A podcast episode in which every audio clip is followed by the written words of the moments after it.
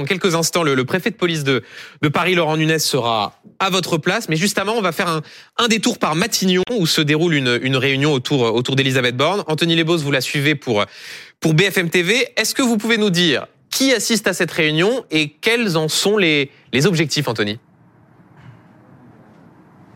Alors il y aura Olivier Véran, cette réunion qu'on vient de passer à pied, qui vient de rentrer dans, la cour de Matignon. Ça devrait commencer dans les toutes prochaines minutes. C'est prévu à 18h30 très précisément. Réunion interministérielle de sécurité à la demande d'Emmanuel Macron. Autour d'Elisabeth Borne, la Première ministre, il y aura aussi euh, les ministres euh, de l'Intérieur, de la Justice, de la Santé, respectivement Gérald Darmanin, Éric Dupont-Moretti et Aurélien euh, Rousseau. Il y aura aussi le patron de la DGSI, la sécurité intérieure. Et très concrètement, Benjamin, il s'agira ce soir, selon Matignon, de faire un point de situation sur le dispositif de sécurité qui est en place sur le territoire, de faire aussi un point de situation sur la prise en charge des profils des personnes qui sont classées comme dangereuses et puis bien sûr de revenir sur l'attaque mortelle qui s'est déroulée hier à Paris au regard du périmètre de chaque ministère convié. Euh, par exemple sur le volet police renseignement, eh bien revenir sur euh, cet assaillant qui est euh, fiché S, sur le volet justice, retracer le parcours judiciaire de cet homme qui a été condamné, qui a été emprisonné pour projet d'acte terroriste il y a quelques années, et puis enfin sur le volet santé, quel suivi psychiatrique qui a été euh, mis en place après sa sortie de prison Et y a-t-il eu des failles? On comprend en fait que les troubles psychiatriques de cet homme et le suivi dont il a fait l'objet est au cœur des interrogations, au cœur aussi du débat politique qui s'est ouvert. Et ce sera en quelque sorte aussi cette réunion un moyen pour le gouvernement de commencer à esquisser un début de réponse politique après euh, cette attaque mortelle qui a eu lieu hier à Paris. Merci beaucoup Anthony Lobos. Vous êtes avec euh, Philippe Gaillot. Bonsoir Laurent Nunez. Bonsoir. Merci beaucoup d'être l'invité de C'est pas tous les jours dimanche euh, ce soir. Vous êtes préfet de police de, de Paris. On va revenir avec vous sur les, sur les faits, bien évidemment sur le, le profil de l'assaillant et les zones d'ombre qu'il peut y avoir quant à son euh, suivi, que ce soit la sortie de prison et son suivi psychiatrique. Mais d'abord une question, l'assaillant présumé est toujours en garde à vue au moment où l'on se parle auprès de la section antiterroriste de la brigade criminelle de Paris. Euh, est-ce que vous avez des informations sur la façon dont se passe cette garde à vue? Est-ce que est-ce qu'il est coopératif? Est-ce qu'il répond aux questions des, des, enquêteurs? Hmm. Alors je vous confirme qu'il est effectivement en garde à vue euh, à la section antiterroriste de la brigade criminelle de la préfecture de police, hein, qui est un service, un des services judiciaires, hein, qui est saisi avec la direction générale de la sécurité intérieure. Il y a deux services qui ont été saisis par euh, le PNAT dans cette euh, dans cette affaire. Euh, donc voilà, vous comprendrez que je ne peux pas en dire plus. Hein. Le, le, procureur national antiterroriste d'ailleurs doit s'exprimer mhm. et tout ça relève de vraiment de sa compétence. Je crois qu'il faut respecter la séparation des pouvoirs, les attributions des uns et des autres. Bien sûr. Une question juste sur cette, ces, ces, gardes à vue. On a appris qu'il y avait trois autres personnes qui étaient en garde à vue, notamment les les, les parents. Mhm. Est-ce qu'il faut y voir une suspicion comment dire, de, de, d'éventuelles complicités, ou vous qui connaissez parfaitement tous ces sujets-là, c'est au fond quelque chose d'assez, euh, non pas traditionnel, mais d'usage euh, quand il y a des affaires terroristes, d'avoir, d'aller interroger euh, les proches, et notamment ceux de la cellule familiale. Là, en l'espèce, les parents sont, sont en garde à vue. Oui, c'est l'usage évidemment quand il y a une attaque terroriste, euh, les, enquêteurs sous l'autorité du, du, PNAT évidemment euh, auditionnent les personnes de l'entourage et font tout un tas d'investigations techniques mhm. immédiatement et c'est ce qui est c'est ce qui est en cours actuellement. Mais encore une fois, j'insiste sous l'autorité du, du PNAT hein, qui s'est euh, saisi dès hier soir compte tenu du déroulement des faits et de, de la façon de la façon dont a été caractérisé l'auteur assez rapidement. Et je rappelle que vous pourrez suivre à 19h30 la conférence de presse du, procureur national antiterroriste. Laurent Nunez, revenons, si vous le voulez bien, sur la soirée d'hier. Euh, et les faits, hein, les, policiers ont réussi à interpeller avec un taser l'assaillant. Alors, euh, même qu'il disait, hein, ce qui n'était pas vrai, qu'il avait un, gilet explosif. Donc, euh, souligner le, courage de ces, de, ces policiers. C'est une arrestation exemplaire. parfois, souvent, les terroristes sont neutralisés, comme on dit, tués. Là, mmh. ça n'a pas été le cas. C'est quelque chose à, à souligner oui, non, bien sûr. D'abord, évidemment, je vais avoir une pensée pour la victime hein, de cet attentat euh, terroriste, puisque c'est bien un attentat terroriste dont il euh, s'agit. Une pensée évidemment pour cette victime et, ses proches, dont son ami qui assistait au fait, en fait, hein, qui, l'accompagnait. Euh, et puis, vous avez raison de le souligner, Benjamin Duhamel, on a eu une intervention des policiers qui a été remarquable. Elle s'est faite très vite. Hein. On a eu un, un appel police secours hein, au numéro 17 euh, d'une agression sur le pont, euh, pont sur Birikem et euh, assez rapidement, enfin en quelques minutes, les policiers sont arrivés sur place et ont pu identifier l'auteur, l'isoler euh, et, et, le prendre en compte. Alors effectivement, il a été interpellé après usage du, du taser. Euh, il aurait pu avoir d'ailleurs usage de l'arme administrative. Hein. Les conditions juridiques de la loi de 2017 étaient réunies. On était bien, on s'inscrivait bien dans le cadre d'un périple meurtrier. Hein. C'est ce qu'on entendait évidemment sur les ondes. Et les policiers sont intervenus courageusement, avec beaucoup de sang-froid. Et euh, un des policiers a fait usage à deux reprises hein, de son taser pour pouvoir euh, neutraliser l'individu et pouvoir l'interpeller. Et d'ailleurs, le ministre de l'Intérieur, qui était euh, sur place euh, hier soir, a pu rencontrer également ces policiers et évidemment les féliciter pour leur intervention. Au total, ils, ont été une dizaine à être impliqués dans l'opération d'interpellation, dont quatre qui ont été directement au contact et tout de suite au contact. Et vraiment, il faut saluer leur courage, leur détermination, mais c'est aussi l'occasion de rappeler que tous nos policiers en France, partout en France, pas qu'à Paris, partout sur le territoire national, ils sont formés et préparés à ce genre d'intervention dans un contexte de menace terroriste très élevé. Est-ce que vous avez pu échanger? Parce que, euh, selon nos informations, ce qui a frappé les, policiers, c'est la, la froide détermination de l'assaillant face auquel ils étaient. Est-ce que c'est qu'est-ce qu'ils oui, nous ont raconté? les policiers Alors d'abord, les policiers, c'est ce qu'ils nous ont raconté au ministre et à moi évidemment, puisqu'on a pu discuter avec eux. Puis ensuite, ça devient des éléments de la procédure judiciaire, tout ça.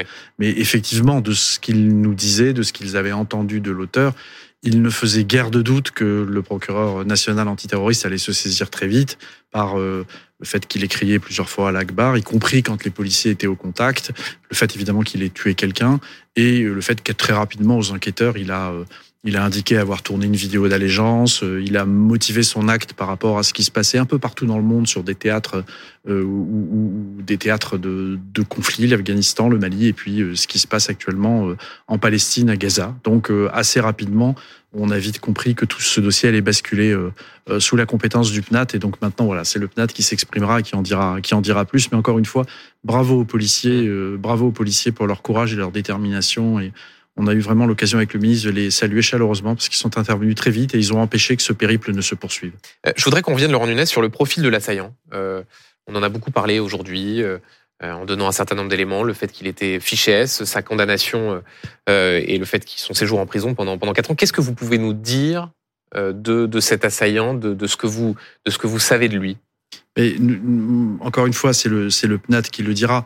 Mais euh, nous, effectivement, hier, euh, dès qu'il a été interpellé, on avait euh, évidemment la mention qu'il était connu, hein, fiché S, suivi par les services de renseignement, mais dans le même temps qu'il avait un profil psy, hein, psychiatre avec des mmh. troubles psychiatriques, donc le procureur s'exprimera là-dessus, sont toujours les individus qui sont les plus difficiles à suivre, parce que c'était évoqué à l'instant vous l'évoquiez à l'instant avec Marc Trévidic, hein, il y a euh, un certain nombre de mesures qui doivent être prises, qui ne relèvent d'ailleurs pas forcément toujours des services de renseignement, qui font intervenir des médecins, qui font intervenir des juges des libertés, que généralement, évidemment, les services saisissent. Ce sont toujours des profils qui sont les plus compliqués à suivre, parce qu'à la fois, vous avez ce, ce fond de radicalisation, et puis, vous avez ces troubles psychiatriques qui viennent parfois brouiller les cartes et qui rendent l'analyse des services de renseignement plus difficile. Ce sont, là je parle un peu d'expérience par rapport à mon expérience passée, mhm. à la fois de DGSI et de coordonnateur national du renseignement et de la lutte contre le terrorisme. Ce sont les profils qui sont les plus difficiles à, à cerner et à suivre.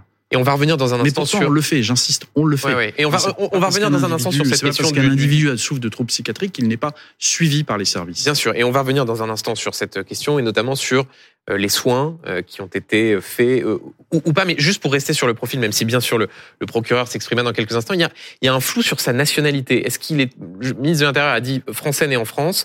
On a pu voir à d'autres endroits le dire lire qu'il était franco-iranien Non, non, je, n'ai pas d'informations là sur ce point. Je l'ai vu comme vous dans la presse. Moi, ce que je peux vous dire, c'est qu'il est certainement français et mhm. qu'il est né en France. Voilà, ça, il n'y a aucune, il y a aucune ambiguïté là-dessus. Mais j'ai vu comme vous euh, dans la presse. Donc pas d'informations sur ce. J'ai pas d'informations complémentaires là-dessus, mais il est, il est bien né en France et français. Et autre élément sur le fait qu'il était converti à l'islam en 2015. Est-ce que vous avez la, la, même, la même information? J'ai des informations en ce sens, mais vraiment c'est le, le, procureur qui, qui le dit. Bien sûr. Euh, Fiché S, condamné à 2018 en, à, à 50 de prison. Il sort en, 2020 et l'on apprend qu'il a eu d'autres contacts avec, euh, avec des terroristes, euh, celui de Magnanville, la Rossi Abala, de Saint-Étienne-du-Rouvray, Adel Kermiche, avec euh, également l'assassin de Samuel Paty, Abdullah Kanzorov, quelques semaines avant qu'il avant qu'il passe à l'acte. Au fond, ce que cela dit, c'est que ce n'est pas l'expression que certains utilisent, un, loup solitaire ou un auto-radicalisé. C'est la preuve que là, on, vous avez affaire à quelqu'un qui fait partie d'une sorte de djihadosphère, s'il est fiché S et au. C'est ce que, c'est ce que dit ce, ce, ce profil-là. Le fait, le fait d'avoir des contacts en soi ne veut pas dire que vous vous inscriviez dans un, dans un groupe terroriste manipulé. Voilà, il a des, si cette information est exacte. Hein. Mmh. Encore une fois, je, comme, comme vous, j'ai vu euh, certaines fuites de presse qui indiquent qu'il a pu avoir des contacts avec un, un environnement assez radicalisé. C'est pas pour autant qu'on peut avoir un groupe constitué, que ces personnes l'aient incité à passer à l'action. Ça, c'est vraiment l'enquête qui le, le déterminera. Vous, vous, comprenez que ceux qui nous regardent euh, avec ces éléments puissent se dire euh, quelqu'un qui était donc fiché S, qui a fait euh, 4 ans de prison, qui avait voulu commettre un attentat, c'était la raison pour laquelle il avait été condamné. Euh, se demande ce que cet individu faisait, euh, faisait dehors. Alors d'abord plusieurs choses là-dessus, plusieurs choses. Je comprends évidemment parfaitement les questions qui se posent, elles sont légitimes. Je veux quand même rappeler que depuis 2017, les services de renseignement travaillent de manière beaucoup plus structurée, beaucoup, beaucoup plus coordonnée que par le passé, avec un chef de file, c'est clair, c'est précis, c'est la DGSI, pour la partie renseignement. Pour la partie judiciaire, maintenant, on a un parquet national antiterroriste. Il y a euh, des rôles qui sont clairement établis, des collaborations renforcées entre les services.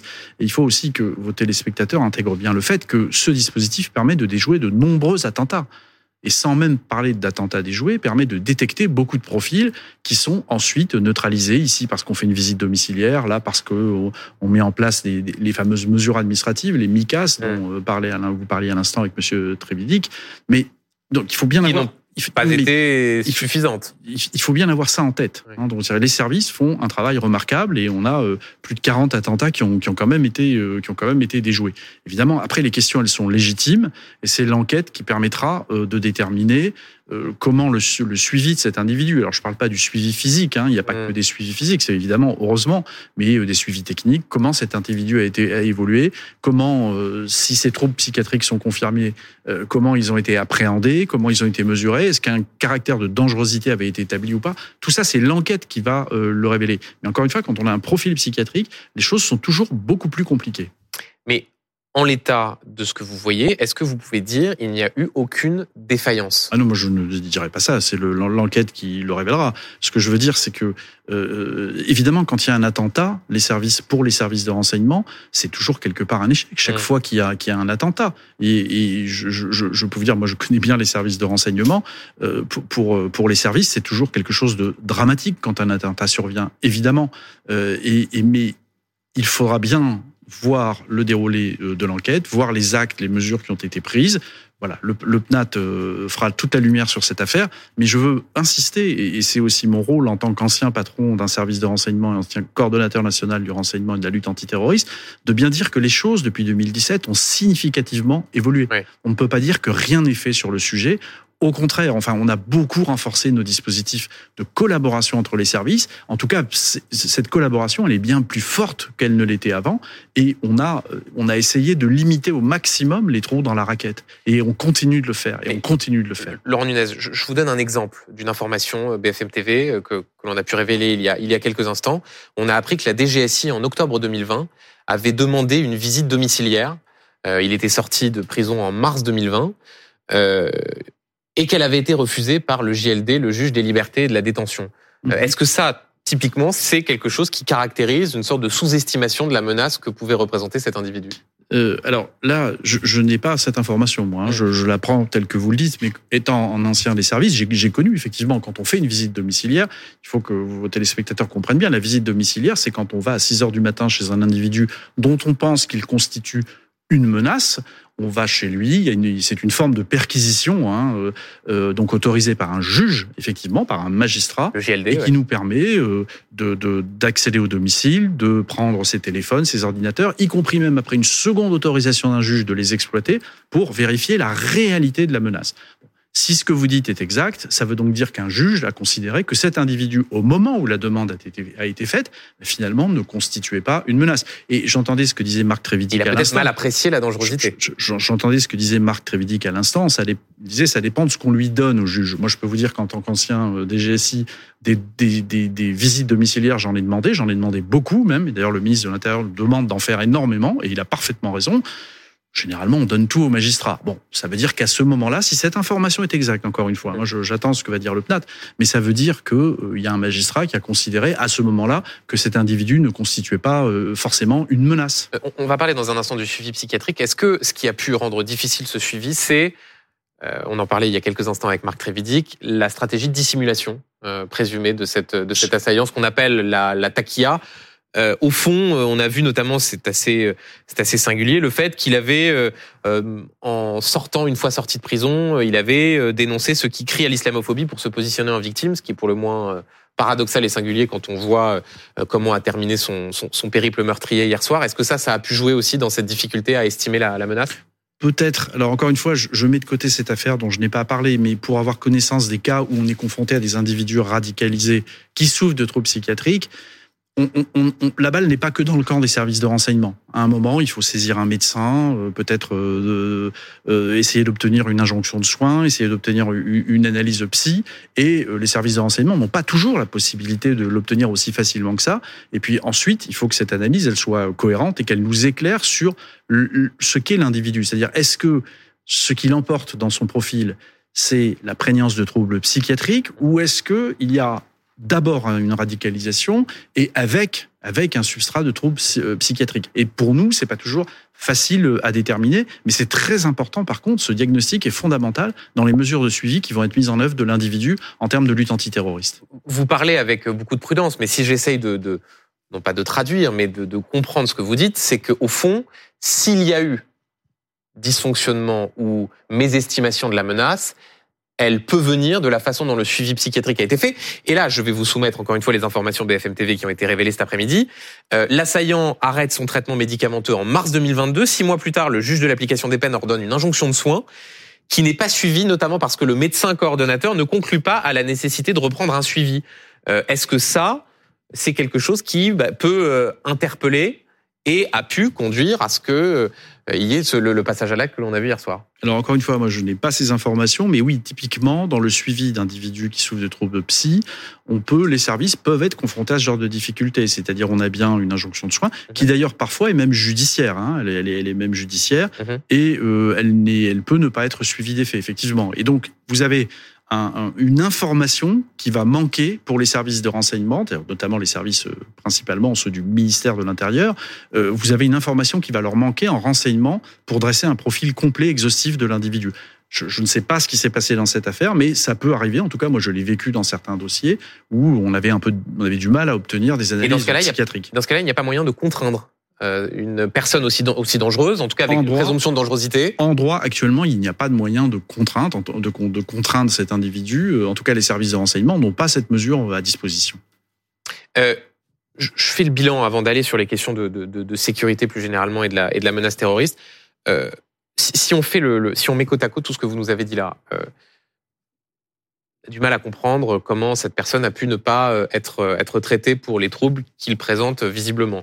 Euh, la fiche S, la sortie de prison, est-ce que il y a quelque chose qui s'est mal passé? Est-ce que par exemple dans la le suivi qui est fait par la DGSI en sortie de prison, est-ce que ce suivi il est suffisant pour ceux qui sortent de prison et qui peuvent représenter une dangerosité et, passer à l'acte? D'abord, euh, je, je, vous redis que quand il y a un attentat, c'est toujours un échec. Donc que les choses soient claires. Après, il faut essayer de comprendre mm. pourquoi et que ça ne se reproduise pas. C'est ce qui est plus important pour nous. Et euh, là, les sortants de prison sont, sont suivis de manière systématique, surtout quand ils ont été condamnés pour des faits de terrorisme comme c'était le cas de cet individu, de ce que je, comprends, ils sont suivis systématiquement. Mais j'insiste sur un point. Mmh. Ce suivi systématique n'existait pas avant 2017. Mmh. Donc il faut aussi à un moment remettre un peu l'église au milieu du village. Nous faisons beaucoup de choses. ce qui s'est passé hier montre qu'il faut faire encore plus de choses, mais on peut, on ne peut pas dire que rien n'est fait. Et, le ministre insiste beaucoup là-dessus. Les sortants de prison, surtout ceux qui ont été condamnés pour des faits terroristes, font l'objet d'un suivi très un suivi euh, de, on verra si, si cet individu en a fait l'objet, mais de ce que je comprends, oui. Ça veut dire qu'il y a des MICAS qui le concernent, il, a, il y a des mesures administratives, il y a, il y, a des, il y, a des, il y a des mesures de suivi qui sont judiciaires, qui sont décidées par le magistrat, et ces individus ne sont pas lâchés dans la nature comme ça. Ils sont bien suivis et judiciairement et par les services de renseignement. Et j'insiste, ça n'existait pas forcément il y a encore quelques années. Mais Laurent Nunez, vous avez par exemple euh, le président du Rassemblement national ce matin qui dit euh, il faut de la rétention de sûreté pour ces individus-là qui peuvent représenter une forme de dangerosité.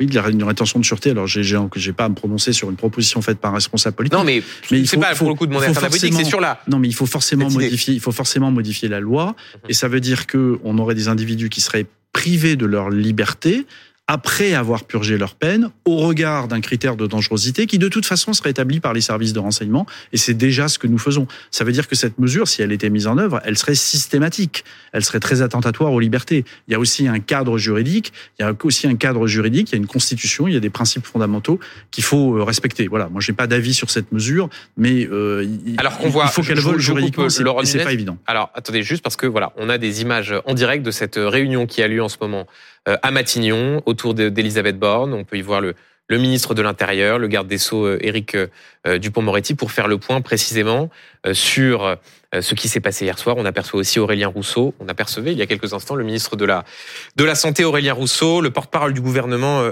Olivier Olivier Véran. Laurent Nunez, j'élargis la question à celle de la menace terroriste au sens mhm, large. Mhm. Gérald Darmanin parlait dans la foulée de la de l'assassinat de Dominique Bernard à Arras d'une atmosphère de passage à l'acte. Est-ce que ce qui s'est passé hier soir confirme cette atmosphère de passage à l'acte? Comment est-ce que vous caractérisez euh, la menace en ce moment?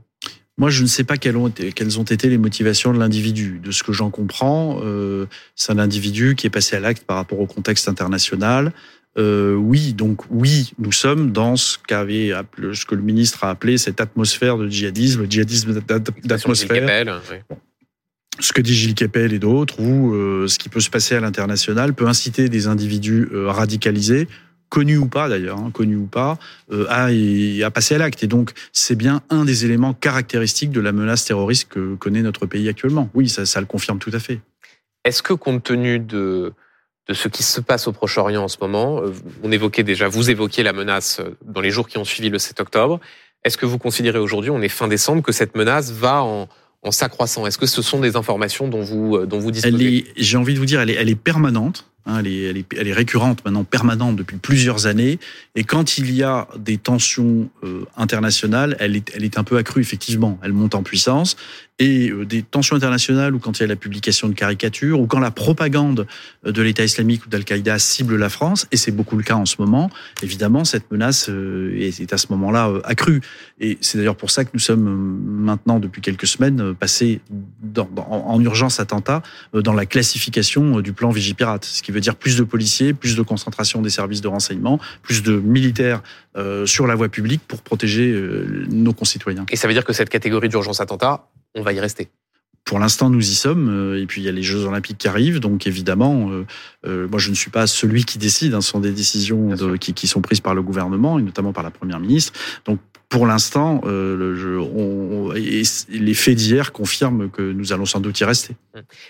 une question très précise, juste avant d'aborder la question des, des, Jeux Olympiques, précisément, Laurent Nunez. Est-ce que vous allez renforcer euh, la sécurisation des lieux autour de la Tour Eiffel, de Birakem. On sait pour ceux qui nous regardent, qui ne connaissent pas forcément, ce sont des lieux très touristiques. Oui. C'est un pont, on voit souvent des, des, des, touristes, même parfois des mariés qui viennent se prendre en se, prendre en photo. Est-ce que vous allez renforcer la présence policière dans ces lieux-là, compte tenu de ce qui s'est passé hier soir? Oui, bien sûr. Enfin, dès, dès aujourd'hui, on a renforcé la présence, mais c'est-à-dire dès aujourd'hui, vous concrètement, qu'est-ce que vous avez décidé on, avait un peu plus de patrouilles, euh, mais là, on est dans la dimension psychologique. Il y a eu ce drame, il, fallait renforcer les patrouilles. Mais d'une manière générale, la présence policière, en tout cas moi, depuis que je suis préfet de police, le ministre de l'Intérieur me demande de déployer des effectifs visibles sur la voie publique en sécurisation. C'est ce que nous faisons en permanence. Ça permet d'abord, un, de faire baisser la délinquance, qui baisse euh, à Paris et dans l'agglomération parisienne, mais euh, surtout d'être réactif et de pouvoir intervenir très vite quand il y a un incident, un drame comme celui qu'on a connu hier, où encore une fois, en quelques minutes,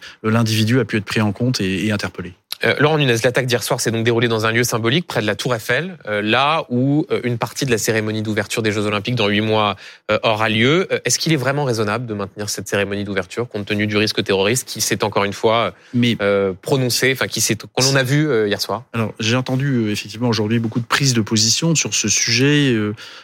Certains parlent de, de, de, de de plan B, de, du fait qu'il faille annuler cette cérémonie, mais elle a déjà été préparée avec un haut niveau de menace terroriste. Tout a été mis en œuvre avec une menace terroriste qui est celle que nous connaissons. Et euh, je parle de la cérémonie d'ouverture, mais pas que. Hein. Vous avez aussi la protection de tous les sites olympiques où on aura des périmètres de sécurité qui seront très renforcés, avec des périmètres antiterroristes autour de chaque site. Le jour de la cérémonie, euh, ce périmètre englobera même les habitations qu'il y a autour de la scène. D'ailleurs, les faits se sont déroulés à un endroit où il y aura un périmètre euh, antiterroriste, un périmètre de protection. Pour entrer, vous êtes palpé, fouillé, vous devez justifier d'une raison d'entrer dans ce périmètre. Et donc vous continuez de dire, mais bien sûr, pas de plan B, pas d'adaptation supplémentaire, malgré, au fond, la, ce qu'on voit hier soir, c'est-à-dire la, facilité, le mot est terrible, de passer à l'acte avec un couteau, non, mais un marteau.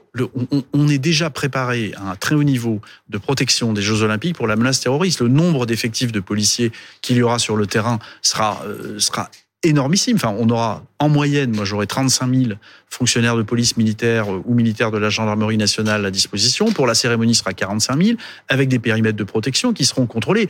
J'ai envie de vous dire, au contraire, ce qui se passe légitime les mesures que j'ai présentées il y a quelques jours encore avec un début de polémique vite Sur. La question polémique vite atteinte, QR vite code, de la difficulté de rentrer Absolument. dans certains périmètres. La polémique a été euh, vite atteinte parce que juridiquement, évidemment que avec le, ministre de l'Intérieur, nous avons réfléchi à la mise en place de ces mesures qui juridiquement sont tout à fait possibles. Mmh. Mais ça légitime complètement ces périmètres de protection qui seront à très haut niveau, qui seront à très haut niveau parce qu'on s'adapte justement à cette menace terroriste. Regardez la Coupe du Monde de rugby. Euh, il n'y a eu aucun incident et nous avions les mêmes dispositifs. Nous avions les mêmes dispositifs. J'ai une toute dernière question, Laurent Nunez, avant de vous, avant de vous libérer. Euh, ces derniers jours, vous avez interdit euh, des manifestations d'ultra droite. Euh, il y en a une, c'était samedi, qui a été, comment dire, dont l'interdiction a été annulée par le tribunal, par le tribunal administratif. C'était pas samedi, c'était vendredi, pardon. Est-ce que vous craignez que ce qui s'est passé hier soir aboutisse à d'autres de ces manifestations et d'autres revendications Est-ce que c'est une crainte? Oui, évidemment, parce que chaque fois qu'il y a des drames euh, euh, qui, qu'on ne peut que regretter, évidemment, je pense à ce qui s'est passé à Crépole.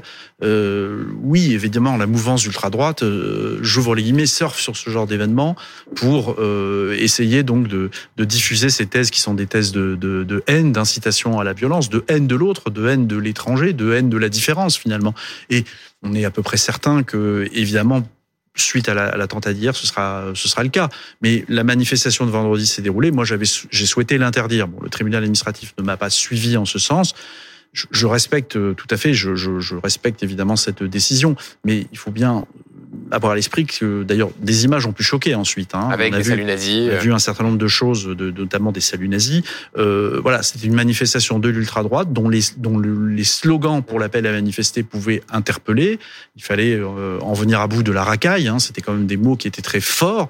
Avec, euh, on avait tout le panel de l'ultra droite qui s'était euh, rassemblé pour cette manifestation, de des néo-nazis aux identitaires en passant par les nationalistes. Moi, j'ai pensé, j'ai pensé que dans mon rôle de préfet de police, je devais interdire cette euh, manifestation. Je ne regrette pas de l'avoir fait, mais je me plie évidemment à la décision du tribunal administratif. Euh, si, ah, si, ah, si j'ai la même déclaration avec le même motif les, les, les, et, et, fort de ce qu'on a pu constater vendredi soir, croyez-moi bien que j'interdirai évidemment de nouveau cette manif une manifestation de cette nature.